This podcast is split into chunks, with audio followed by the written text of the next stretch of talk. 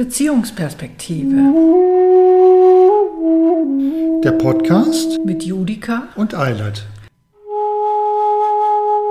Rund um Beziehung. Partnerschaft und Sexualität.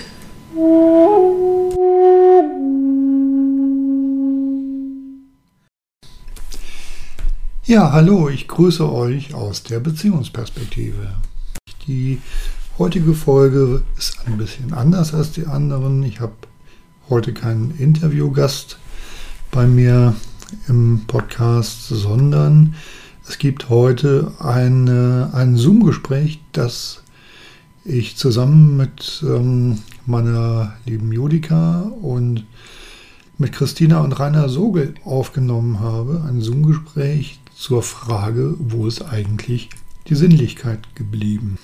Das ist eine Frage, die sicherlich viele Paare beschäftigt, gerade in längeren Beziehungen. Im Gespräch mit Christina und Rainer gehen Julika und ich dem auf den Grund. Ja, und ich freue mich ganz besonders, ähm, diese Folge jetzt nochmal relaunchen zu können, nochmal äh, posten zu können, ähm, weil Julika und ich mit Christina und Rainer im nächsten Jahr, Januar 2023, ähm, gemeinsam eine Akademie starten. Da sitzen wir in den Startlöchern und bereiten gerade das Jahresprogramm dazu vor und davon werdet ihr demnächst noch mehr hören.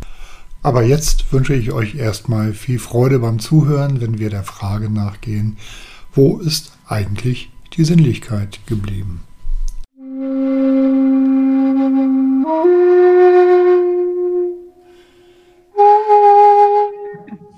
Okay, herzlich willkommen zu zwei Paare, ein Thema, eine Frage. Genau, wir haben eine Weile, ähm, haben wir das gar nicht gemacht, weil wir, ähm, glaube alle so ein bisschen mit uns selbst beschäftigt waren. Ne? Ja, weil wir einen ziemlich beeindruckenden Jahresanfang hatten. Also kann ich jetzt nur über Rainer und mich sagen und ich weiß es ja von euch auch. Und ich fand es total spannend, dass es eigentlich ein sehr ähnliches Thema war, dass da so ganz viele Parallelen waren und wir uns dann ja auch irgendwie mehr oder weniger vernetzt haben damit und drüber gesprochen haben. Das hatte ganz viel mit Verlangsamung zu tun. Und in dieser Verlangsamung ist für mich die Ebene von Sim Sinnlichkeit immer offensichtlicher geworden, dass die da eine ganz, ganz wichtige Rolle drin spielt und wie und was sich eigentlich auch darauf auswirkt, wie sehr wir unsere Sinne bewohnen oder auch nicht. Denn Sinnlichkeit ist ja schon an sich irgendwie so ein Wort. Das weckt erstmal Assoziationen, die eher irgendwas mit Sex oder äh, roter Unterwäsche oder irgendwie sowas zu tun haben.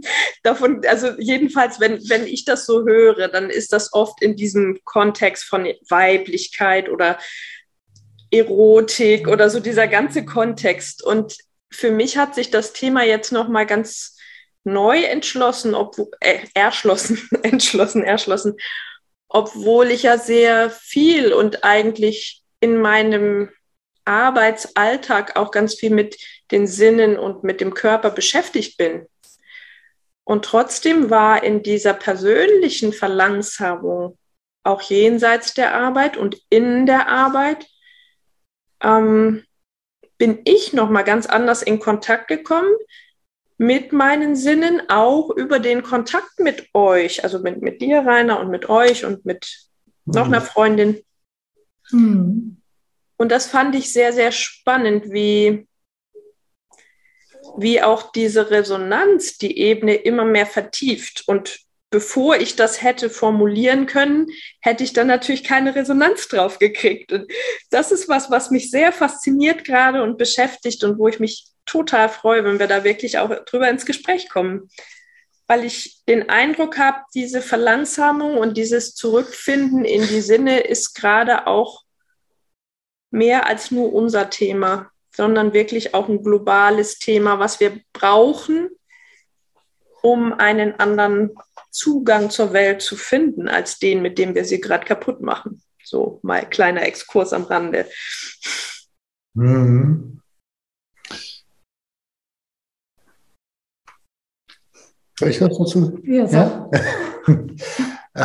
ähm, Stichwort Verlangsamung habe ich mir gemerkt. Und als du von Sinnlichkeit gesprochen hast, Christina, und dem, was wir so gemeinhin unter Sinnlichkeit verstehen, da entstand bei mir so das Bild vom Doppelbett mit Kerzen drumherum, mit, äh, mit äh, Rosenblütenblättern, die aufs Bett gestreut sind. Also so diese ganze, ähm, äh, ja, dieses ganze Hollywood-Rollen-Szenario. Mm, so eine, so eine, so eine, ja, so, so eine kitschige Vorstellung von Sinnlichkeit. Ähm, und ich dachte gleichzeitig, während so dieses Bild von mir entstand, wie krass unsinnlich das ist. Weil es nämlich, also ich könnte fast sagen, auch wie krass unsinnig das ist, aber äh, es ist tatsächlich auch krass unsinnlich, weil es ähm, ja, weil es ja wirklich so, ein, so eine Inszenierung ist. Mhm. Ja. So ein, so ein Szenario, ähm, so eine Vorstellung davon, wie wir dieses Spiel spielen sollen. Ähm, und da sind wir ja schneller in Rollen drin, als wir Piep sagen können. Ähm, jetzt überlege ich gerade, das kann natürlich auch ähm, auf einer, ich sag jetzt mal, theatralischen Ebene auch eine Sinnlichkeit haben, so wie ich mich, wenn ich auf der Bühne stehe und äh, da als Ritter auf der Bühne stehe, mich voll und ganz in diesen Ritter reinfühlen kann, wie er an seiner Rüstung steht und wie er entschlossen in die Schlacht zieht oder was auch immer gerade so die Vorstellung ist. Aber es ist dann eine Ebene von Sinnlichkeit, die eben auf einer Bühne stattfindet. Mir kam gerade das Wort Oberflächensinnlichkeit. Ähm, Also etwas, wo man dann weiche Haut in der Nahaufnahme sieht oder das samtene Gewand dieses Ritters auf der Bühne von ganz dicht, aber was unten drunter eine Rolle ist, die gespielt wird. die Rolle ist, die gespielt wird, und zwar von jemandem, der in dem Moment seinen Fokus nicht mehr drauf hat, wer er selber ist. Ja. Ja. So. Und das finde ich tatsächlich, also das war so der eine Gedanke, was verstehen wir eigentlich üblicherweise äh, kulturell, klischeehaft unter Sinnlichkeit? Ähm, was für Anforderungen, was für Erwartungen springen an, wenn wir das hören? Oh, dann muss es so und so sein, dann muss es nach Rosen duften, dann muss ich ganz zärtlich sein. Ähm, so, ja, das ist spannend, weil da natürlich auch, ähm, auch, ähm, auch zu der Rolle eine Form von Langsamkeit dazugehören kann, die aber eine andere Langsamkeit ist, die du meinst, glaube ich. Mhm. Weil ähm, ja, ich sag mal so, ähm, insofern eine andere Langsamkeit, und da bin ich jetzt gerade so in den Männer-Frauen-Rollen-Klischees, ähm, wo wir eben halt so dieses Rollenklischee haben, äh, Männer wollen irgendwie möglichst breit ihren Samen streuen und das möglichst schnell. So. Da gibt es ja auch äh, biologistische Erklärungen zu, ähm, warum das so ist. Ähm, so, und wenn wir dann aber so die Erwartungen von Sinnlichkeit da haben, kann in mir als Mann so ein Film ablaufen, ah, okay, wenn ich es für die Frau sinnlich machen will, dann muss ich langsam sein. Dann darf ich nicht schnell ficken, dann muss ich langsam sein. So, und es ist auch eine Möglichkeit, in eine Rolle zu schlüpfen, die mir möglicherweise gar nicht unbedingt entspricht. So. Und die Langsamkeit, so wie ich sie äh, von dir verstehe, äh, wenn, wenn du von Langsamkeit sprichst, ist ja eine andere Langsamkeit, sondern das ist, das ist nämlich die Langsamkeit, die sich nicht äh, abarbeitet an der Erfüllung einer Rolle, sondern das ist die Langsamkeit, die es braucht, um wahrzunehmen, dass es überhaupt eine Rolle gibt, die ich erstmal ablegen muss, um zu spüren, wer wohnt denn eigentlich in dem, der diese vielen Rollen ausfüllt? Und das bin halt ich selbst. Ja, genau, genau. Also das war auch eigentlich ein Grund, warum ich dachte, dieses Thema möchte ich unbedingt mit euch öffentlich besprechen, ja. weil ich selber immer gemerkt habe, wenn ich so alle möglichen Angebote im Internet sehe, wo das Thema Sinnlichkeit drin vorkommt, das hat mich echt immer gestresst. weil, weil ich dachte, hm, was machen die da, was ich nicht mache? Das muss irgendwie genau so was sein, wie du das gerade. Und da waren dann auch immer so, so Bilder, ich weiß nicht, von irgendwelchen Lippen, wo Tropfen drüber laufen und ähm, eben genau solche Bilder wie, wie du es jetzt gerade gemalt hast mit Rosenblättern und ähm, weichen Kissen. Und, und ich, weshalb ich das so wichtig finde, dass wir das mal ein bisschen ernüchtern, ähm, ist, dass ich glaube, dass dieser Stress universell ist oder ein Phänomen, das nicht nur mich betrifft. Sondern dass es nur wieder noch eine Erwartung mehr ist. Also genau wie, wie beim Thema Ekstase, das ist sowas, danach sehnen sich alle irgendwie und jeder denkt sofort, oh scheiße, und ich kann das überhaupt nicht. So. Und wenn ich das jetzt runterbreche und ernüchtere auf eine Vorstellung von welches Tempo brauche ich denn im Wahrnehmen, im Reize aufnehmen, um überhaupt noch spüren zu können, was in mir die Reaktion darauf ist, eine vitale Reaktion jenseits von dem, was ich gelernt habe, wie ich reagieren sollte, die ich dann wirklich auch innerlich fühle, dann komme ich bei einer anderen Sorte Langsamkeit an. Und dann spielt das überhaupt keine Rolle mehr, ob da Rosenblätter oder weiche Kissen oder Samt im Spiel sind, sondern ob da jemand ist, mit dem ich das teilen kann, der das vielleicht sogar auch kann. Aber es betrifft auch gar nicht nur eine Intimität zu zweit, sondern auch mich selber im Alltag. Mhm. Zum Beispiel, wie sehr ich fühle, wenn ich über die Straße gehe, dass es vielleicht nicht nur, dass es kalt ist, sondern was für ein Wind geht oder wie die Luft riecht oder so. Und ich kann mich an sexuelle Begegnungen mit dir, Rainer, erinnern, wo ich innerlich wie, wie zugeguckt habe und gedacht habe, krass, das, was hier so von außen betrachtet abgeht, sieht wahnsinnig intensiv aus, aber innen drin ist es irgendwie nicht so richtig dolle intensiv. Und ich glaube, dass das sehr viel damit zu tun hat, dass ich jetzt grundsätzlich die letzten acht Wochen so runtergeschaltet habe im Tempo, dass ich plötzlich gemerkt habe, wie das Häppchen für Häppchen irgendwie in Form von ganz zarten Signalen von innen kommt. Und wenn ich auf die höre und den Platz mache, dann wird es lauter, ein bisschen lauter und dann entsteht da was Neues draus. Also eigentlich genau das, was wir im Sex damals im Slow Sex Forschen gemacht haben auch, aber jetzt halt aufs ganze Leben irgendwie bezogen. Und ich habe gemerkt, welche immens große Rolle das Thema Scham spielt dabei, wenn wir quasi anschauen, wo bin ich wie viel mit meinen Sinnen verbunden und wann kommt es mir abhanden und wie. Genau. Hm. Also ich habe auch gemerkt, dass so dieses Thema Erwartung bei Sinnlichkeit, bei dem Wort Sinnlichkeit einfach bei mir auch sofort ansprang. Und ich auch dachte so, ähm, also Sinnlichkeit, wenn, wenn ich mich als sinnlich bezeichnen würde, könnte, dann müsste ich auf eine bestimmte Art und Weise Sexualität leben und noch viel mehr, als ich das tue. Also insofern kann, darf ich mich eigentlich gar nicht sinnlich nennen oder so. Also das, das war sehr behaftet mit dieser, äh, mit dieser Erwartung eigentlich äh, gesellschaftlich richtig in der Sexualität zu sein.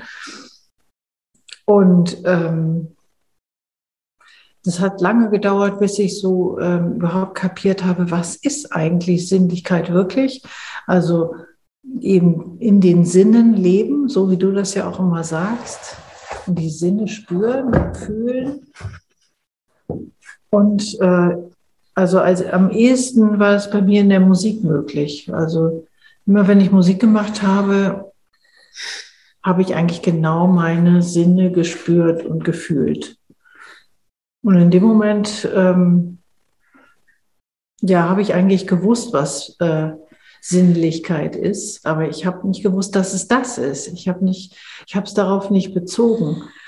Und mittlerweile weiß ich, ähm, dass ich mich darauf verlassen kann. Also ich fange manchmal an zu spielen auf der Flöte oder fange an zu singen oder so, um mich wieder mehr zu spüren, um wieder in die Sinnlichkeit zu kommen, geradezu.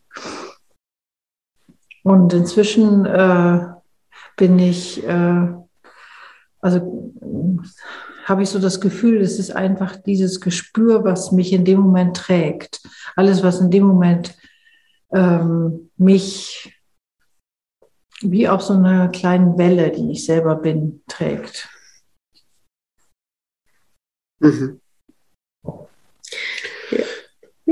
Ich wollte auch mal was sagen, zwar was in mir dieses Wort Sinnlichkeit auslöst. Ich habe die ganze Zeit die Musik von Bilitis im Ohr und habe gerade eben so gedacht, eigentlich ist das, was man so als ersten Impuls hat oder als erstes, was mir, also was mir so in den Kopf schießt, wenn, wenn ich das Wort Sinnlichkeit höre, Pornografie durch die Weichzeichnerlinse.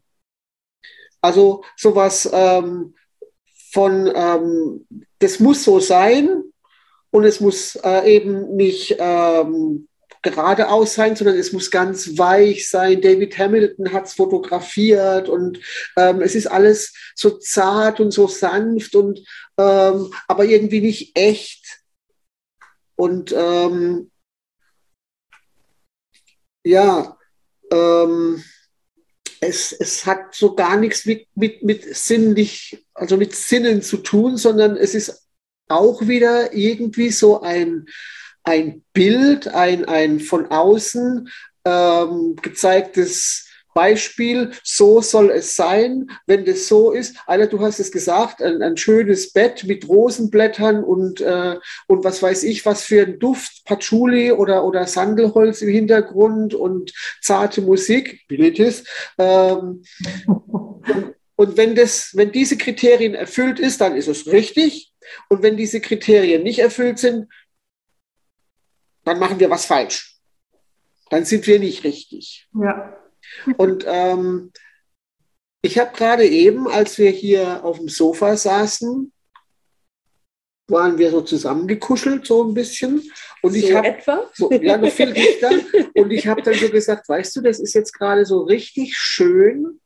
Ich komme von außen, von draußen, vom Tag und ich komme hier rein und ohne viel Worte spüre ich dich komme bei dir an und ich spüre einfach nur deine Haut oder deine, deinen Körper. Ich kann dich spüren, ich kann deine Wärme fühlen und das bringt mich irgendwie zu dir. Und ähm, da braucht es gar nicht viele Worte, sondern es war einfach nur über meine Körperempfindungen, meine Sinne empfunden, dass es mir da gut geht, dass es mir da gefällt. Es riecht gut, das ist schön warm, das ist weich, das ist schön. Mhm. Da genau. braucht es keine Rosenblätter und auch keine schöne Schnulzenmusik im Hintergrund. Es ging auch ohne. Du hast ja noch was total Spannendes gesagt dazu. Ne? Du hast gesagt, das ist jetzt in den letzten Tagen so. Ja. Ja, das, ähm, lag aber auch daran, dass wir gerade vorgestern ähm, uns darüber unterhalten haben, dass wir diese Qualität einfach mal viel bewusster annehmen wollen. Und ich mir dann auch ähm, selber so die Freiheit gegeben habe, ähm, von diesen Gedanken, ich muss doch jetzt in irgendeiner Art und Weise Nähe erzeugen durch Worte, durch Gesten, durch meine Präsenz, durch, äh, ich muss dir erstmal zeigen, dass ich da bin, um da Nähe erzeugen zu können. Und dann können wir irgendwie erst körperlich werden, dass wir das mal wirklich weglassen, sondern die Nähe kann auch entstehen, wenn wir einfach nur beieinander sind. Ja, mich hatte das berührt, weil es tatsächlich bis vor einiger Zeit auch bei mir noch so war, dass ich dachte, jetzt war er eine ganze Weile nicht da Und jetzt fühlt es sich erstmal ein bisschen weiter weg an. Und jetzt müssen, müssen wir erstmal irgendwie reden, damit ich wieder so ein bisschen weiß, wo er ist, ich ihn fühlen kann. Und wenn ich keine Lust habe, immer die zu sein, die anfängt zu reden, warte ich, ob er es tut. Und wenn er es nicht tut, dann läuft nichts mit mir. Und ich fand unsere Entwicklungen in den letzten Wochen einfach so schön, also weil die mich immer mehr haben merken lassen, wo überall so eine Art von Kontrolle entlang an Vorstellungen hm. stattfindet. Und wenn ich die Kontrolle anfange zu bemerken, dann kann ich sie ja auch weglassen. Das heißt nicht, dass das einfach ist oder dass da keine Gefühle auftauchen, die nicht so einfach sind. Zum Beispiel Angst oder Scham oder steigen wir sicher gleich noch tiefer ein. Ja. Hm. Aber ich habe das wirklich auch zunehmend so erlebt, dass es eher was mit aus dem Kopf raussinken zu tun hat. Also so runtersinken. Und das hatte ich in den letzten Monaten oder im letzten halben Jahr beim Sex öfter schon, dass ich hinterher dachte, krass, ich kann diesmal gar nicht beschreiben, wie das genau war, sonst konnte ich das immer. Einfach weil ich merkte, ich war überhaupt nicht mit dem Beobachter dabei. So. Und habe das fand es anfangs irritierend, aber eigentlich beim Hinfühlen hinterher dachte ich, war total schön. Es war irgendwie neu, es war anders, es war ein bisschen fremd, aber so entspannt, so ruhig irgendwie. Mhm. Und das hat mich so ein bisschen irritiert, weil ich es in dem Sinne so nicht geplant hatte. Stichwort Kontrolle. Aber es ist eben so gekommen. Und das ist, glaube ich, diese Schwierigkeit, wenn wir versuchen, uns die Ebene zu erobern, dass, das, dass wir das eigentlich erstmal nicht richtig machen können, sondern dass es was mit Weglassen zu tun hat. Und dafür müssen wir erstmal merken, was es überhaupt ist, was wir tun, was wir weglassen können. Ja, total. Ja. Total, ja. Ähm, da waren jetzt eine Reihe von Gedanken. Ähm, einer sprang mich besonders an. Das war, Christina, als du sagtest, ähm, ich gebe es mal mit meinen Worten wieder, da war die Vorstellung, wenn Rainer nach vielleicht ein paar Nachtschichten oder was auch immer nach Hause kommt, äh, müssen wir erstmal reden, ähm, um uns wieder sozusagen miteinander abzudaten und dann kann erst Nähe entstehen. Ähm, und da dachte ich, da, das ist ja genauso eine Inszenierung, eine Vorstellung, wie eine Inszenierung mit Rosenblättern um, äh, ums Bett herum. Also sozusagen halt die Vorstellung, erst muss ich das machen, dann kann das passieren. Das hat ja ähm, und, und das ist ein spannendes Ding, weil, das, weil ich glaube, dass das ähm, das ist auch was, also ähm, entspricht so zum einen, glaube ich, so ein bisschen den Klischees zwischen Mann und Frau. Ähm, und es hat aber, glaube ich, auch was mit dem Faktor von von Sicherheitsempfinden oder Sicherheitsbedürfnis zu tun, was dahinter steht. Mm. Ja, wir, wir sind ja jetzt gerade in den letzten Tagen, wo wir uns dann eben halt auch so in der Vorbereitung für, für unser Retreat befinden, was ja Ende März startet, ähm, auch so mit den Glaubenssätzen dran, mit den verinnerlichten Glaubenssätzen. Und ähm, ja, wenn da tatsächlich, Rainer hat das heute Morgen in seinem Video so schön äh, halt gesagt, so wenn ich äh, verinnerlicht habe als Mann, ich bin gefährlich, wenn ich als Frau verinnerlicht habe, so ich muss erst mal gucken, ob der denn auch wirklich nicht gefährlich ist. So dieser ganze kulturell verinnerlichte Scheiß, ähm, führt ja dann möglicherweise dazu, einfach halt auch so zu dem Bedürfnis, so, okay, lass uns erstmal wieder durch Reden irgendwie aneinander angleichen, damit ich weiß, ob ich sicher bin. So, das läuft ja so auf, glaube ich, auch auf einer unbewussten Ebene äh, ab. So, und vielleicht, äh, wenn ich an, an diesen Klischees und kulturellen Zuschreibungen bleibe, vielleicht dann auch auf, auf, auf Männerseite so, ähm, lass mich erstmal spüren, dass, dass du da bist, damit ich weiß, dass ich sicher bin, um mich ähm, mit, mit, im Gespräch zu öffnen. Ne? Ja. Ähm, das heißt, irgendwie finde ich, ver, verwebt sich da ähm, so dieses kulturelle Auseinandergerissensein mit Vorstellungen davon, wie Intimität oder Sinnlichkeit entsteht. Und was, was du jetzt beschreibst, das will ich nur noch zu Ende bringen, ist ja ähm, tatsächlich, dass auch etwas anderes möglich sein kann, dass wir eben halt tatsächlich erstmal gar nicht so viel reden und äh, einfach nur miteinander kuscheln und dann sich die Sicherheit fürs Gespräch ergeben kann. Ähm, was, glaube ich, tatsächlich Ne, der entscheidende Punkt dabei ist, äh, und das sagtest du eben auch schon, das will ich einfach auch nochmal äh, bestätigen und mit meinen Worten bestätigen, ähm, tatsächlich halt wahrzunehmen, dass es dieses Bedürfnis nach Sicherheit gibt, dass wir aus diesem Bedürfnis nach Sicherheit ähm, in ein Kontrollieren reinkommen und dass wir das Kontrollieren eigentlich erst loslassen, können, wenn wir es aussprechen können, dass wir da drin sind im Kontrollieren. Ja, ich würde noch einen Schritt weiter gehen, weil in dem Moment, wo ich an der Stelle nicht ins Sprechen gehe, fühle ich noch gar nicht mein Sicherheitsbedürfnis, sondern erstmal eine aufsteigende Angst. Hm. Da weiß ich noch nicht, was das ist. Angst führt mich ja erst irgendwie zu diesem Sicherheitsbedürfnis auf dieser tiefen Ebene.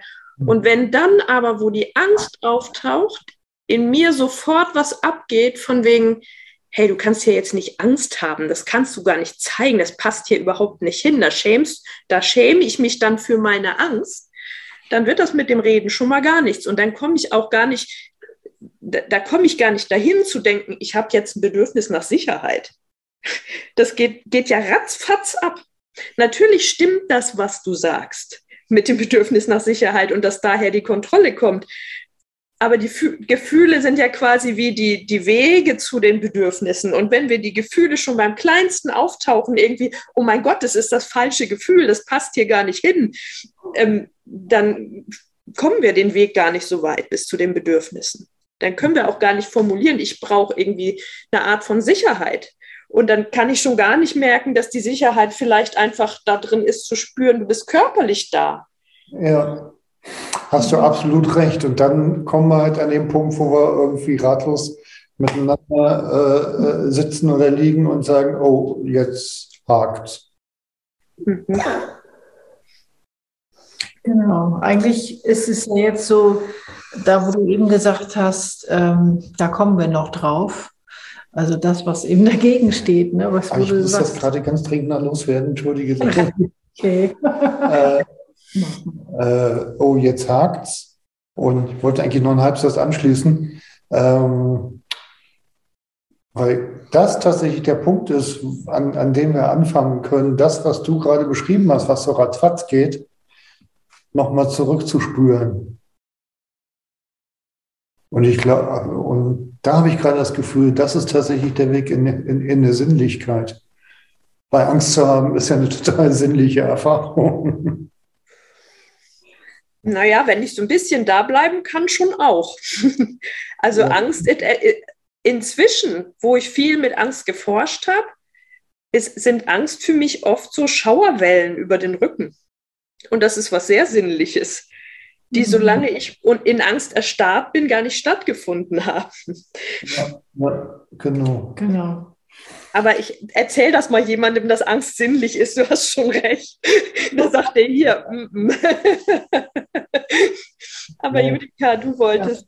Genau, also ähm, ich kann das erstmal nur bestätigen. Also erstmal war, äh, war das bei mir auch so, dass ich sehr behaftet war in dem Gefühl, ähm, Sinnlichkeit ist eben etwas ganz Bestimmtes. Und da gab es hunderttausend Gefühle, die natürlich überhaupt nicht da reinpassten. Weshalb ich nicht das Gefühl hatte, wirklich sinnlich werden zu können. Und ähm, also das war nicht nur Angst, sondern das war eben auch Unsicherheit. Und bei Unsicherheit habe ich gedacht, oh Gott, also eigentlich, wenn man Sex hat, dann darf man schon mal überhaupt nicht unsicher sein. Also es geht eigentlich gar nicht zusammen. Und äh, also eigentlich eben gehört die Sicherheit dazu und das Selbstbewusstsein und überhaupt muss man eigentlich tough sein.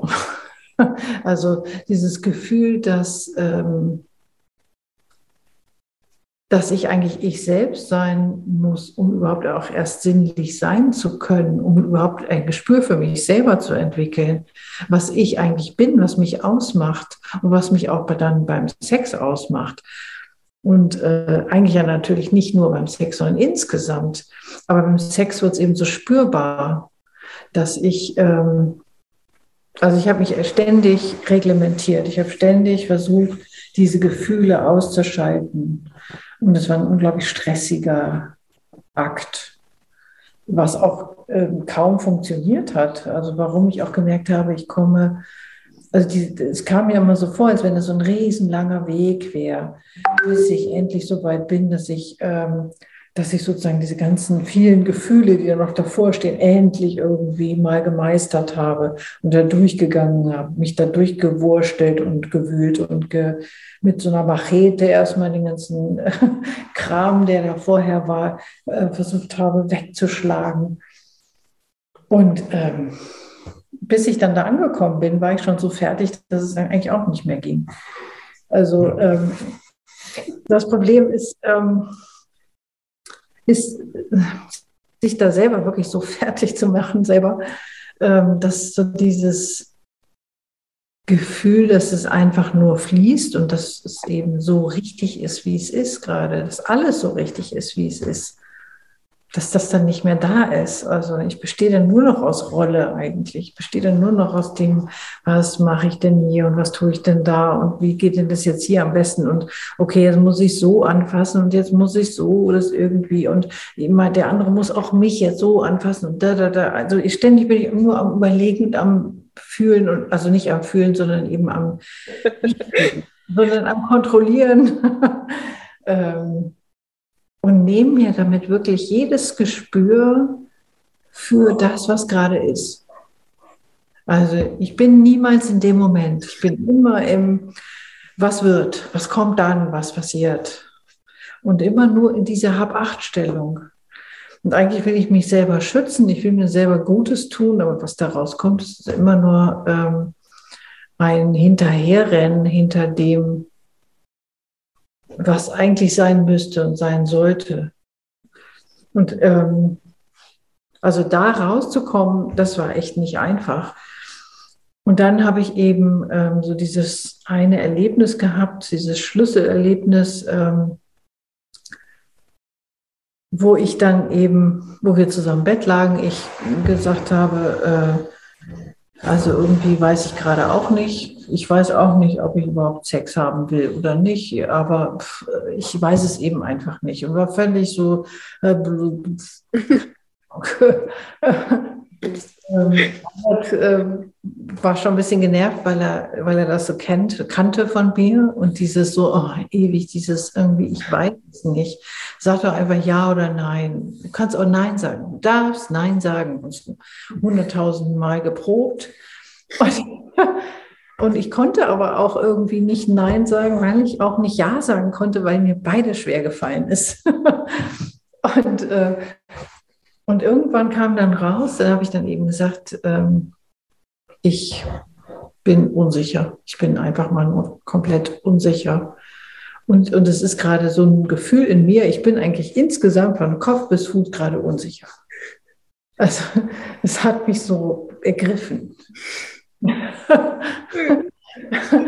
und ähm, ja, und das war das war dann, glaube ich, wieder so eine klare Aussage, mit der konnte Eilert was anfangen. Also das war, für ihn war dann in dem Moment das etwas, womit er rechnen konnte. Er wusste so, ah, ich bin jetzt unsicher, komplett unsicher. Und dann konnte er das. Ähm, also sagen wir mal, so was schon äh, wichtig war dabei, war schon, dass du auch sagtest, irgendwie will ich, will ich schon, aber äh, also es war halt irgendwie, ähm, also irgendwie in Verbindung sein und was miteinander machen wolltest du schon. Ja, ja, ja, ja. So. Ich, äh, ich wollte nicht, äh, ich war eigentlich ganz traurig darüber. Ich wollte nicht Nein sagen. Ich wollte nicht sagen, ich möchte jetzt irgendwie überhaupt keinen Sex und wir stehen jetzt wieder auf oder so, sondern ich wollte in Verbindung sein. Ich wollte eigentlich sinnlich sein. und ich wollte verbinden, genau. Ich wollte ähm, tiefe Verbindung sogar. Und merkte, dass ich noch mit meinen Glaubenssätzen von Unsicherheit, darf jetzt irgendwie gerade gar nicht dabei sein, nicht so richtig umgehen konnte. Und Eilert hat dann irgendwann gesagt, weißt du was? Dann mach, lass uns doch einfach mal so weitermachen, wie es geht. Wir können ja aber im Tempo mal runtergehen, einfach mal gucken. Und du lässt jetzt einfach mal die, die Unsicherheit da so, wie sie ist. Lass sie einfach da. Also nimmst die mit. Genau, mit nimm sie, die Begegnung mit rein. Nimm sie mit, die muss ja gar nicht weg sein. Und, ähm, und ich merkte, ah, okay, das ist ja, ähm, das hört sich gut an, das ist wahrscheinlich möglich. Und dann in dem Moment fühlte ich mich schon gar nicht mehr so unsicher, wie das ja immer so ist. Ähm, aber dieses Erlebnis, so, ich nehme das jetzt wirklich mit und ähm, also eigentlich wurde mir da auch erst bewusst, dass ich sonst versucht habe, das irgendwie wie wild erstmal wegzudrängen und dass es total Arbeit ist, das immer wegzudrängen. Und äh, dass das eben da nicht dahin gehört, sondern das muss ich rausschicken, am besten aus dem Zimmer raus. Und ähm, dann durfte das da sein. Und ich habe auch zwischendurch immer gesagt, ja, ich bin übrigens immer noch unsicher, aber es ist total schön. Das war ja auch tatsächlich so, also ich hatte das, ich kann mich daran erinnern, dass wir, äh, weiß nicht, ob es das mal war, aber das war ja auch so so, so ein Prozess über eine Zeit. Ähm, ich kann mich irgendwie erinnern, dass wir nebeneinander lagen. Äh, ich hatte dich so ein bisschen gestreichelt, äh, also halt so ein Kuscheln, so ein bisschen am Rücken gestreichelt.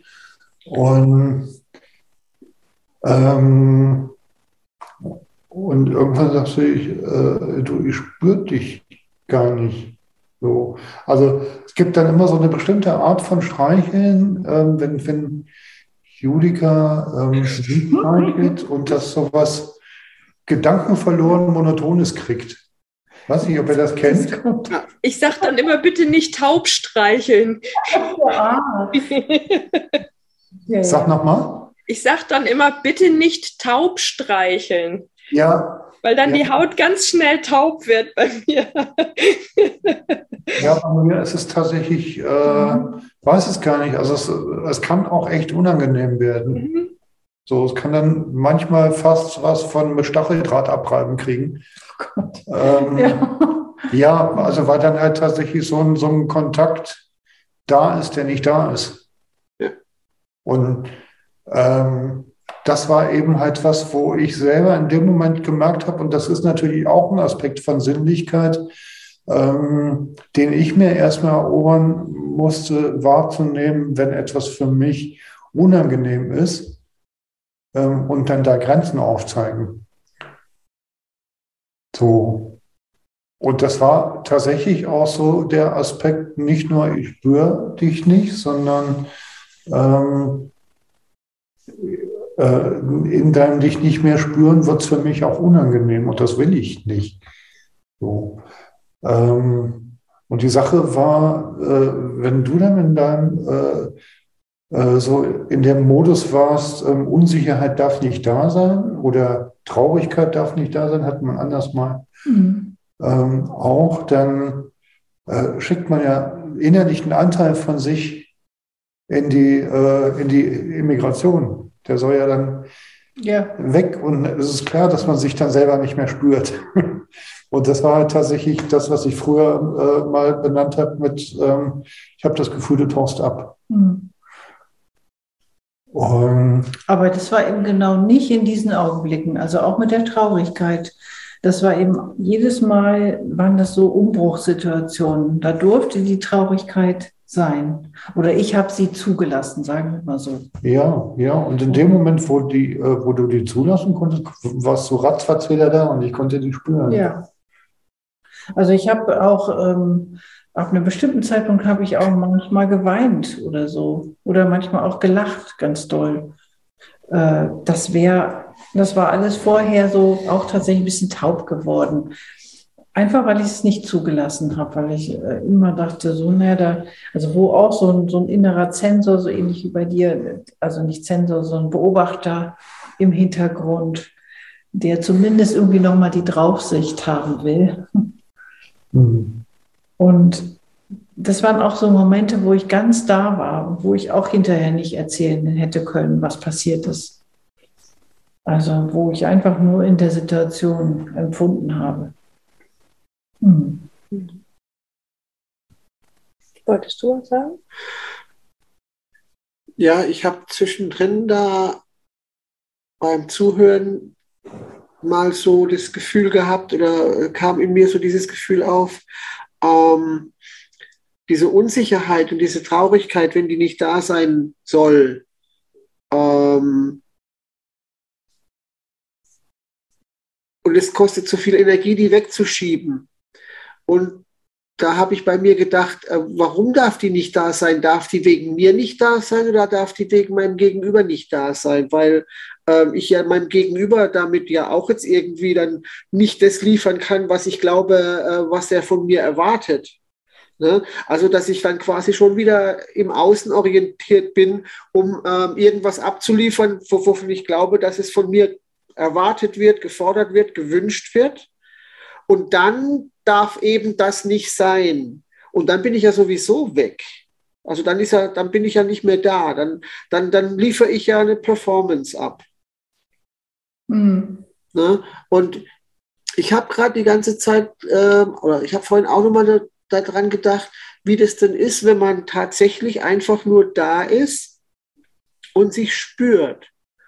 Und ähm, ich jetzt zum Beispiel ähm, Christina streichle, nicht um sie zu stimulieren, sondern einfach nur, weil ich ihre Haut gerade so schön finde und es mir Spaß macht und äh, jetzt gar nicht mehr dabei denke. Und da die Langsamkeit eben zu erlauben, wenn sich da dann draus was entwickelt, mehr als dieses Streicheln, dann ist okay. Wenn nicht, dann ist auch okay. Aber da ist dann auch wirklich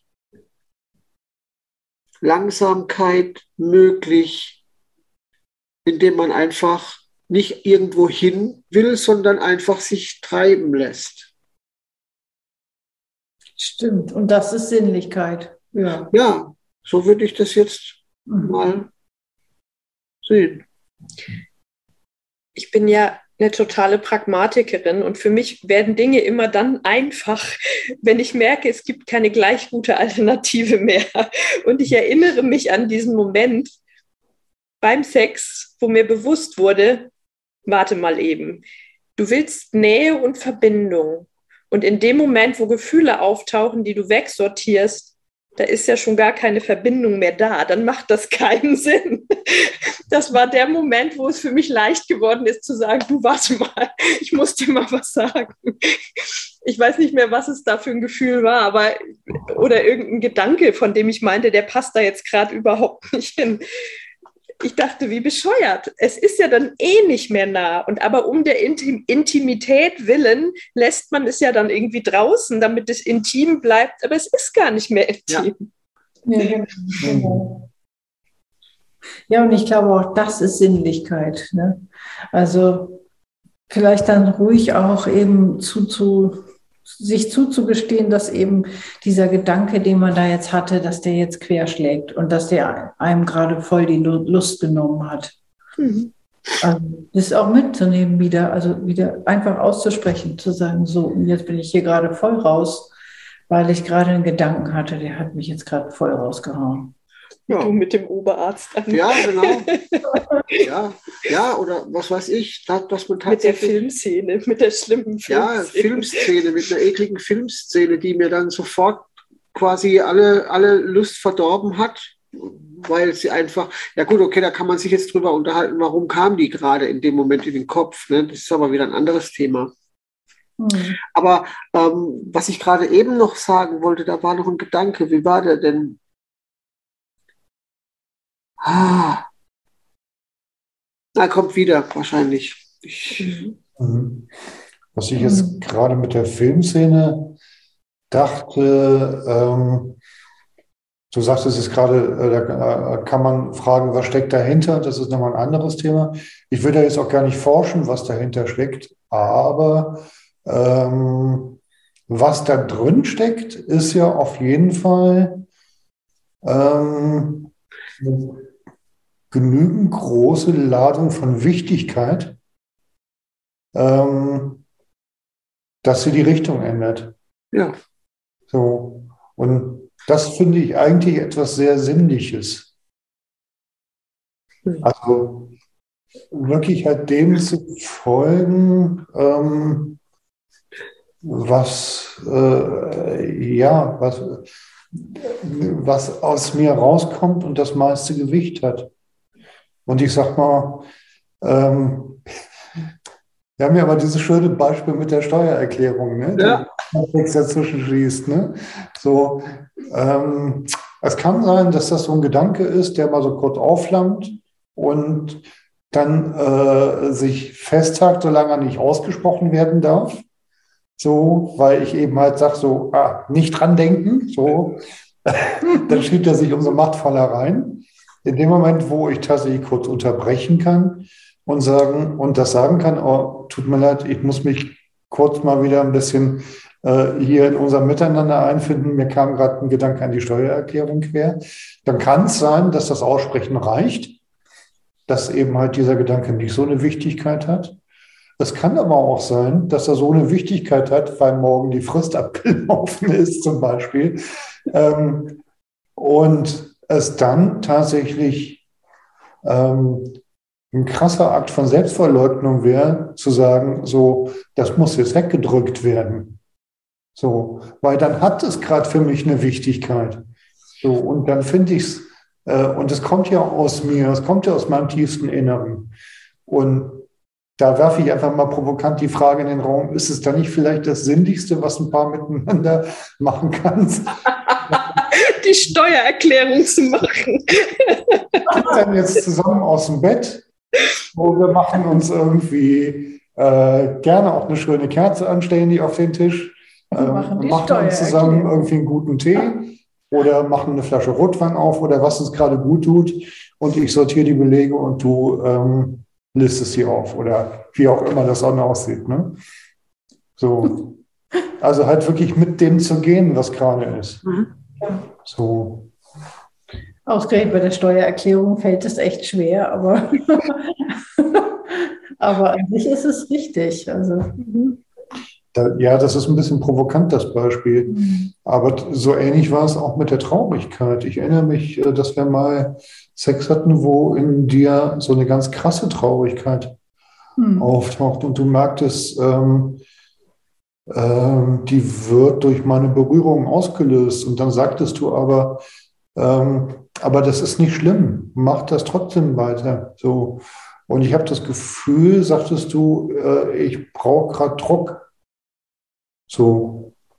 Und dann habe ich gesagt, ich mich mal auf dich legen. Also wir waren beide schon nackt. Mhm.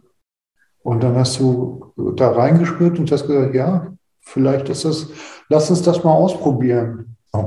Und dann habe ich mich auf Judika draufgelegt. Ähm, also wir waren nicht ineinander oder so, sondern einfach halt so draufgelegt. Ähm, und dann ging richtig die Post ab. Also Julika fing wirklich an, total zu heulen wie ein Schlosshund und zuckte am ganzen Körper. Und es war aber, äh, äh, es war nicht schlimm. Aber die Traurigkeit konnte einfach krass fließen. Und aus dieser Traurigkeit ergab sich gleichzeitig dann aber etwas Sexuelles. Mhm. Also, wo wir dann irgendwann dann halt äh, auch doch ineinander gegangen sind und ähm, das im Fluss war. Und das also war, war, war ein krass intensives Erlebnis, muss ich mhm. sagen. So. Naja, klar, gehaltene Gefühle sind total intensiv. Das sind ja Mengen von Intensitäten. Und das Ding ist nur, wenn wir sie nicht halten können, dann müssen sie irgendwie eine ungute Form nehmen. In Form von Taubheit oder von Wegdrücken oder wie auch immer. Hm, aber ich finde das so schön, dass ihr das gerade schildert, weil ich kenne das auch gut. Dass, dass es manchmal mit einem kleinen Umweg, aber dann super intensiv wird. Gerade wenn, man die, wenn wir diese Wege einschlagen, die erstmal so ganz anders aussehen. Hm. Ich muss der, der Fairness halber dazu sagen, dass das ein Prozess war, da hinzukommen. Also was heißt der Fairness halber? Aber ähm, ich erinnere mich an eine andere Gelegenheit, wo ähm, oh, darf ich das erzählen? Mit der Massage? Mit der Juni-Massage? Mhm. Ähm, wo Judika mich gebeten hat, äh, eine Juni-Massage zu machen mit ihr. Und wir haben zwei Anläufe dafür gebraucht. In dem ersten hatte ich noch das, äh, so die Vorstellung, okay, das muss was Sinnliches werden, habe irgendwie das Schlafzimmer schön warm gemacht, habe irgendwie Öl bereitgestellt und habe erstmal irgendwo am Rücken angefangen und Judika meinte irgendwann, äh, lass uns das abbrechen. Ähm, das ist es irgendwie nicht. Und dann haben wir irgendwann mal Wochen später einen zweiten Versuch gemacht. Und sie hat gesagt, du, mir geht's wirklich nur um die Juni-Massage. Ich brauche das ganze Plinkel-Plänkel darum nicht. Ist Shishi. Ähm, so, ähm, sondern ähm, für mir äh, tatsächlich einfach äh, zwei Finger ein und fangen an, mich von innen zu massieren. Und dann habe ich das gemacht und Julika fing auch an zu heulen und zu, äh, zu also äh, zu weinen. Und ähm, ich habe das in dem Moment noch gemacht und gehalten und habe mich danach total scheiße gefühlt. Also, weil, also in mir war das Gefühl so, ich bin der, der verursacht hat, dass es Julika schlecht geht. Hm.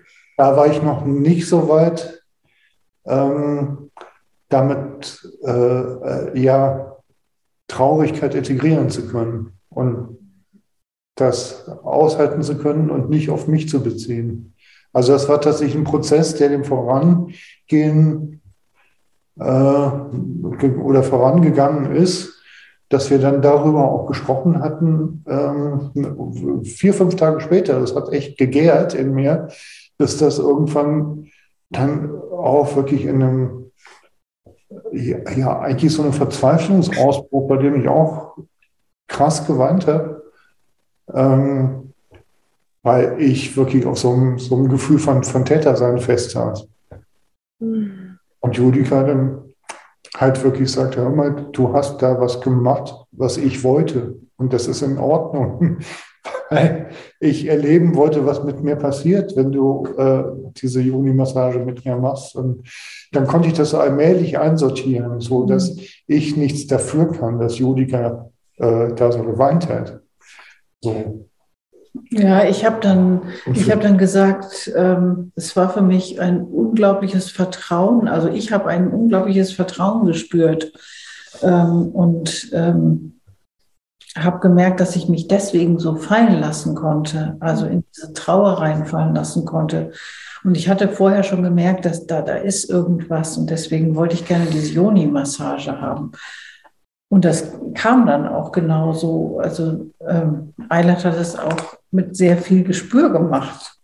Und ich wusste das, dass er das so machen kann. Also dass, äh, dass er dieses, dieses ganz tiefe Gespür dafür hat, mich in dem Moment ähm, genau sozusagen in diesen, dieser Stelle zu treffen. Und ähm, das war zwar krass, also äh, das hat mich total geschüttelt, ähm, aber in dem Moment war das eine totale Befreiung. Also für mich war das richtig, richtig gut. Und ich habe mich kein bisschen irgendwie, äh, weiß ich, äh, ich habe mich gar nicht schlecht gefühlt und ich habe mich sehr befreit gefühlt. Es war, ähm, war eine ganz, ganz wunderbare Trauer, die da rauskam. Und ähm, deswegen war es für mich erstmal dann auch total überraschend. Also was heißt überraschend? Es war erstmal schon heftig für mich zu hören, ähm, wie viel, ja, wie viel Verzweiflung da plötzlich bei ihm war. Und ähm, also äh, er selber hatte das überhaupt nicht so gesehen. Er hat, aber also das kam allmählich dann, dass er gemerkt hat, okay, das, äh, da gibt es eine tiefe Verbindung und nur mit der war das überhaupt möglich, dass das passiert ist. Hm. Der Prozess insgesamt hat in mir aber tatsächlich auch bewirkt, dass ich ähm, dieses Selbstbild vom Täter ein Stück weit mehr entkoppeln konnte. Also mhm. es hatte am Ende für mich was Heilsames, aber es war ein heftiger Prozess. Mhm. Ich musste da auch gerade ganz intensiv an eine Situation denken, die wir hatten, als wir so relativ weit den Slow Sex erforscht hatten und uns da so ein bisschen wieder rausbewegt haben und angefangen haben, quasi die alten Stellungen, die vorher immer in so eine, in so eine Fassade gekippt waren, bei uns, uns die wieder zu erobern. Und das ein so ein ganz heikles Ding, ähm, dieses Ineinandersein von hinten war. Also mhm. ich knie und Rainer kniet dahinter, weil das total stark diese, an, an den inneren Porno andockt. Mhm. Und das ist einerseits irgendwie geil, aber man kann quasi fast nur abschalten erstmal und umschalten. Und ich habe gesagt, können wir das einfach mal ganz, ganz langsam machen, so wie in Zeitlupe, so wirklich Millimeter für Millimeter. Und ich habe ihn so mit Worten gelotst und du bist da auch so ganz fein drauf eingegangen. Da sind mir so die Tränen gelaufen. Ich habe aber immer gleich gesagt, boah, das ist so besonders, das ist so anders, das ist so. also das war wie, wie ein Dammbruch bei mir. Mhm. Und jetzt, wo ihr das gerade erzähltet, merkte ich, wie gut das war, dass, dass ich das da so unmittelbar formulieren konnte. Ne? Also ich, ich habe das irgendwie gleich rüber getextet und dadurch war das so ganz anders und das, ich hatte auch das Gefühl, das entgiftet dieses Ding wie und entkoppelt das. Mhm. Und von da an konnte ich das irgendwie machen, ohne dass ich umschalten musste. Im Zweifelsfall sage ich manchmal, warte mal eben nicht so schnell, aber das fand ich höchst beeindruckend. Ja. Aber es hat mich gerade auch wirklich berührt, Eiland, wie du das sagtest, in was für, für ein, was da bei dir angesprungen ist. Mhm. Ohne diese Rückkopplung, was da eigentlich gerade los ist mit den Tränen. Ne? So. Ja. Ja, ja, aber das ist schön, das direkt rück, rückzukoppeln. Mhm. Ja, aber das ist vielleicht ja auch was ganz Ähnliches. Also bei mir sind ja wirklich so ganz bestimmte Punkte berührt worden und ähm, ich habe gemerkt, was da, hm. da eben einfach in der Joni tatsächlich für Verletzungen sind. Also für Punkte, die einfach was an, also wo was anspringt, mhm. was, was tief traurig, und schmerzhaft ist. Mhm. Und äh, das, äh, das hatte natürlich in dem Moment für mich nur was sehr Berührendes. Also vielleicht, weil die Situation so war, dass Eilert sozusagen für mich irgendwie da was gemacht hat und ähm, leider Gottes in dem Moment nicht so richtig beteiligt war. Mhm. Also ganz anders als ihr wahrscheinlich in dem Moment ähm, eben durch diese Rückkopplung, also ihr wart einfach miteinander verbunden in dem Moment. Und ähm, ich dachte, das wären wir auch. Und, äh, ja, ich war wahrscheinlich tatsächlich zu dem Zeitpunkt in der Situation und aber auch von meiner eigenen Reife her darauf nicht vorbereitet. Ja. Also, äh, ja, was ich jetzt gerade irgendwie so denke, hm, oh, das führt fast zu weit. Ähm, ja, aber ich, ich komme tatsächlich nochmal auf diesen Täteraspekt zurück, so weil ähm, während der Juni-Massage ähm, war das für mich okay. Das war was, was, das hat mich erst hinterher kalt erwischt. So. Und bei dem, was ich davor erzählt hatte, ähm, oder wir davor erzählt hatten, ähm, ähm, wo wir äh, am Ende dann, dann, dann einen Sex hatten und äh, du in so einer krassen Traurigkeit warst und ich mich auf dich draufgelegt habe. Ähm, und dabei äh, äh, zwischen uns beiden so eine Geilheit entstanden ist, da hatte ich ein, ähm, ein Bewusstsein über, ja, das, das, das klingt jetzt so paradox, weil ich mir schon darüber klar war, dass ich in dem Moment kein Täter war, aber über das Potenzial des Täterseins, was ich hier gerade, äh, ja, klingt so, so äh, widersprüchlich, aber was ich mit dem Bewusstsein, was ich habe, ähm, ähm, in den heilsamen Prozess sozusagen einwirken lassen kann. Das heißt, ich stelle dieses, dieses Täterpotenzial auf heilsame Art und Weise zur Verfügung, ähm, in dem Moment, also so fühlte es sich an. Ähm, und äh, ja, auch auf die Art und Weise konntest du diese Traurigkeit durchleben. So fühlte es sich für mich jedenfalls an. Mhm. Und da konnte ich dann auch äh, die, die, diese tiefe Vertrautheit äh, auf deiner Seite total spüren und fühlte mich darin auch ähm, total angenommen und gehalten. Und und das ist echt komplex, merke ich mhm. gerade. Und das ist ganz schön groß. Mhm. Ja. Es, das, das hat für mich sowas von, ähm, also mir ist da jetzt spontan dieses Wort Entgiftung eingefallen. Also Entgiftung. Ähm, also das, ähm, da ist, da ist ein schmerzhafter Bereich, der einfach da ist. Und wie du es gesagt hast, Eilert, du stellst zwar dein Täterpotenzial zur Verfügung, aber du machst es auf eine sehr achtsame Art und Weise und auch immer, oder also bei uns war das dann zum Beispiel so mit, diesem, äh, mit dieser Situation äh, von hinten, ähm, auf eine achtsame Weise und auch immer in, äh, in Rückkopplung. Und dadurch kann diese Situation, die ehemals vergiftet war oder durch, durch gezielt sozusagen durch eine neue Erfahrung, wenn man so will, überschrieben werden, entgiftet werden. Also quasi wirklich das, das was da an, an, an Trauma, an, an, an, an Missglücktem drin ist, sozusagen herausgewaschen werden. Und das kann dann, das darf dann ja auch abfließen in Form von Tränen.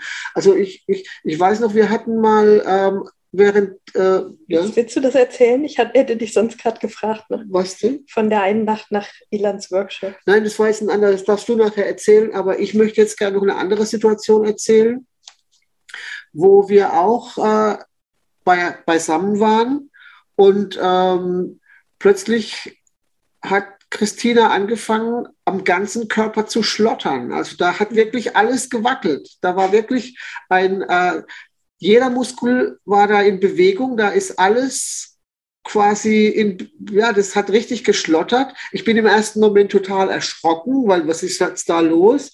Aber letztendlich habe ich mir gedacht, naja, wenn sie es nicht haben wollte, dann wird sie es mir sagen. Und ich habe ja jetzt auch nicht irgendwie in einer bösen oder, oder übergriffigen Art und Weise heftig äh, was getan, sondern wir waren ja eigentlich in ganz ruhigem Fahrwasser sozusagen unterwegs und letztendlich ist es einfach nur ein, ein Auflösen von ganz viel da im Körper steckenden Schmerzen, Traurigkeit, Wut, Trauma gewesen, was sich dann einfach, Anspannung, was sich dann einfach auflöst, Bahn bricht und einfach rauskommt und so, also richtig heilt in dem Moment. Ja. Das ist ja mega sinnlich. Ne? Also wenn da, ich ja. dran denke, das ist, das, da bin ich total in meinen Sinnen gewesen. Ja. Kann ich dir eine Situation ja, erzählen? Das war echt eine krasse Nacht. Das habe ich, war auch das einzige Mal, dass ich das so erlebt habe.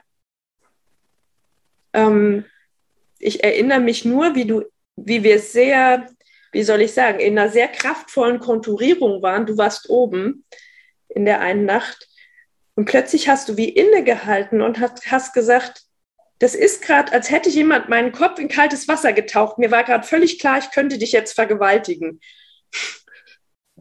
Und ich fand den Effekt auf mich sehr beeindruckend, weil ich war in dem Moment super da im nächsten Moment und ich fand es total nah und intim. Nee, jetzt erzähl gerade ich, du kannst gerne gleich. Ähm, das war überhaupt nicht schrecklich, sondern wie, wie eine tiefe Validierung. Im ersten Moment kam mein Reflex, von wegen gar nichts kannst, das kannst du nur, wenn ich es zulasse. Aber es war, wir waren sofort so da wie die ganze Zeit vorher nicht. Und das ist was, das hat mich danach noch oft beschäftigt und beeindruckt, dass diese Anerkennung von der Möglichkeit einen so unerwarteten Effekt eigentlich hat. Nicht? So, also für mich war er total unerwartet. Erstmal, dass er es gesagt hat, aber auch der Effekt, dass ich kein bisschen erschrocken bin. Ja, das klingt gut. Mhm.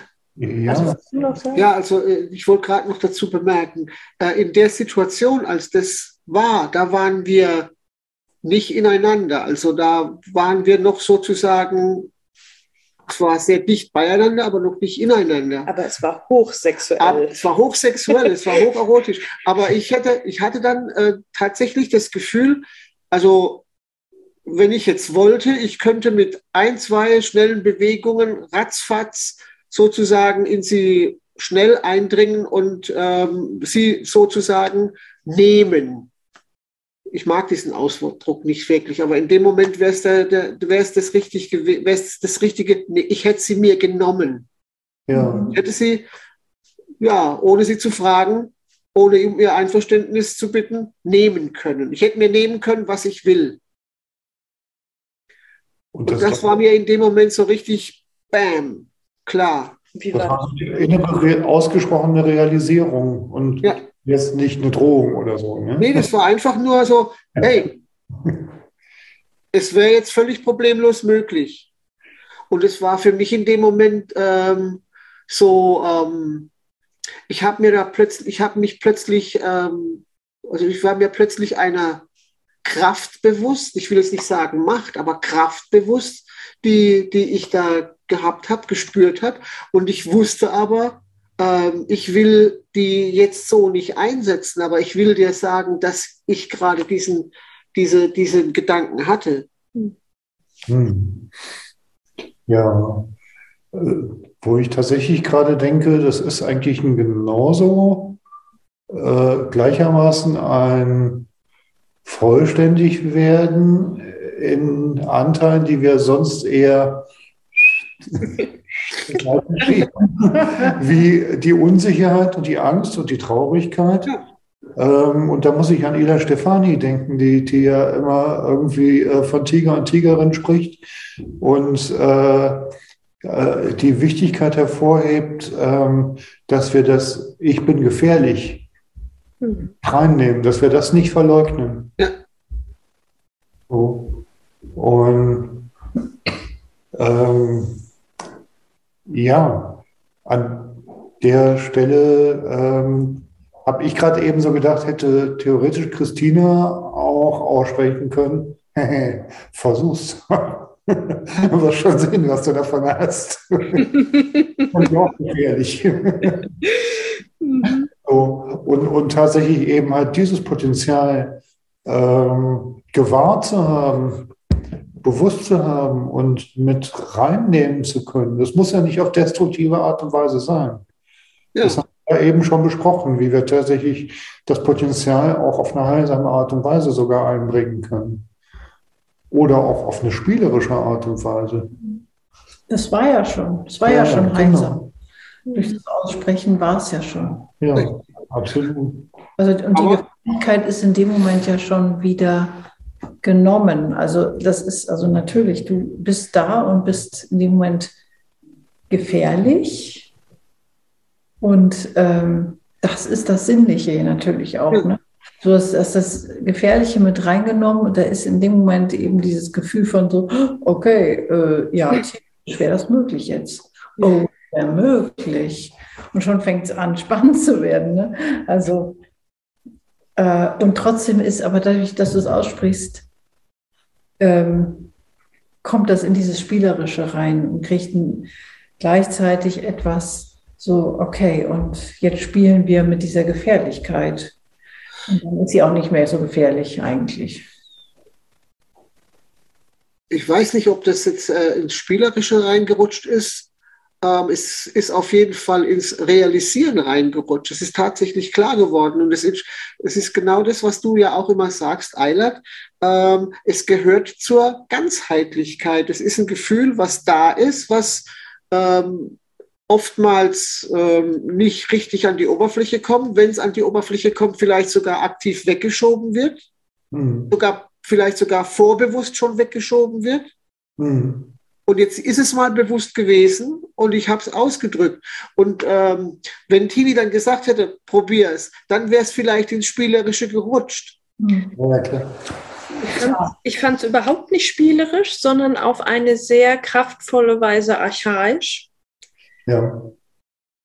Und was ich jetzt gerade denke, ich habe gerade mal für so einen Moment, als ich euch zuhörte, ein bisschen mit Zuschaueraugen geguckt und gedacht, worüber wir jetzt noch gar nicht gesprochen haben, was aber wahrscheinlich genau, ich sage mal, die verschlossene Tür möglicherweise vor dem ist, was wir jetzt alles beschrieben haben, ist das riesengroße Thema Scham.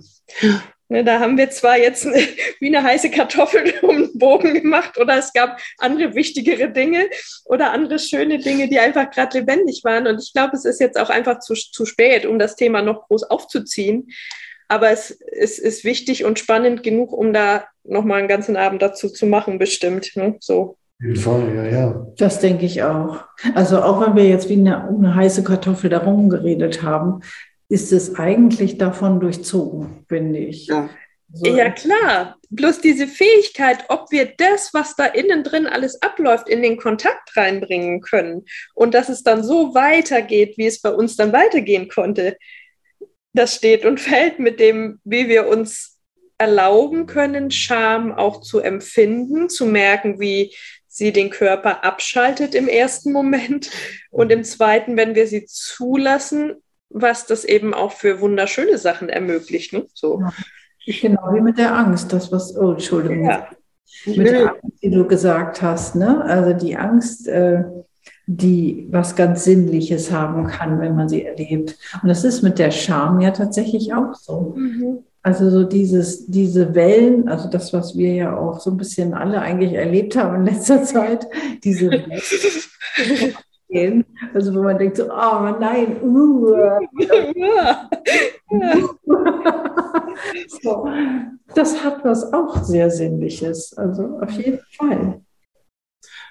Ich wollte es doch sagen, ähm, wir können da jetzt natürlich drüber reden und wir haben da jetzt, äh, ja klar, wir sind durch diese, ähm, durch diese, diese Situation durchgegangen und konnten drüber reden und es ging dann weiter, aber wir hatten auch sehr, sehr viele Situationen früher, wo in ähnlichen Momenten ähm, quasi die Verbindung total auseinandergegangen ist, weil da eben diese Scham war.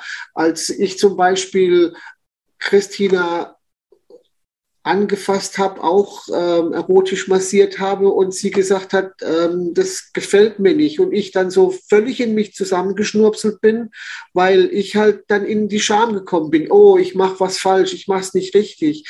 Äh, ich hätte anders sein sollen, ich war nicht gut genug für sie und bin sofort kollabiert. Ne? Mhm. Äh, oder aber das andersrum auch ähm, ich Sachen, die vielleicht ich mir gewünscht hätte, nicht getraut habe, mich zu sagen, weil ich mich dafür geschämt habe, dass ich diesen plötzlichen Gedanken, diesen Wunsch habe. Und auch da war dann so, dass plötzlich irgendwie äh, mehr Distanz entstanden ist, die Tini auch gemerkt hat und gesagt hat, äh, ich spüre dich nicht mehr so richtig, du bist nicht mehr ganz da. Ne? Also diese Scham, die kann immer kommen, die ist, kann immer da sein und die kann auch absolut so eine ganz, ganz enge Verbindung ähm, auseinanderbringen. Ähm, wir haben nur das Glück, dass wir mittlerweile eben oft genug ähm, Situationen erlebt haben, wo wir das dann formuliert haben, wo wir es ausgesprochen haben und gemerkt haben, wenn wir es aussprechen, können wir darüber wegkommen. Ja, und deswegen kann man sagen, die, wenn die Scham da sein darf, dann ja. passiert das. Also ja. Deswegen ähm, ist es nicht so sozusagen, dass die Scham einen unbedingt direkt auseinanderbringt, sondern dann, wenn ich, wenn ich merke, die Scham kommt und ich will sie nicht haben, dann bringt es auseinander. Ja. Also jedenfalls ist das meine Erfahrung. Ja, das ist doch ein super Spoiler, äh, Cliffhanger fürs nächste Mal. ich ja. glaube, wir sind nämlich jetzt echt schon lange dabei. Genau. Oder gibt es noch irgendwas, was unbedingt raus will jetzt? Also sonst kommen wir jetzt tief in dieses nächste Thema rein und dann sitzen wir noch eine Stunde hier. Ja, bestimmt. Äh, zum, zum Thema Scham, weißt du, was mir eben kurz passiert ist? Nee. Während ihr zwei geredet habt, ähm, ich weiß gerade gar nicht, wer von euch beiden geredet hat, jedenfalls wart ihr kurz auch miteinander im Gespräch. Und ich saß hier und war kurz ähm, gar nicht mehr im Live-Gespräch, sondern war so äh, irgendwie so kurz in so einem Film drin, ich gucke gerade ein Video. ich bin doch. Wo ich dann auch kurz dachte, oh, wie peinlich.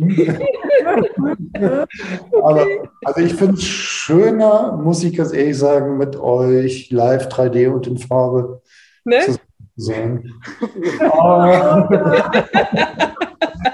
ja. Okay, genau. ihr Lieben.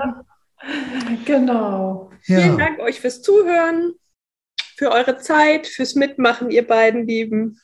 Bis zum nächsten Mal.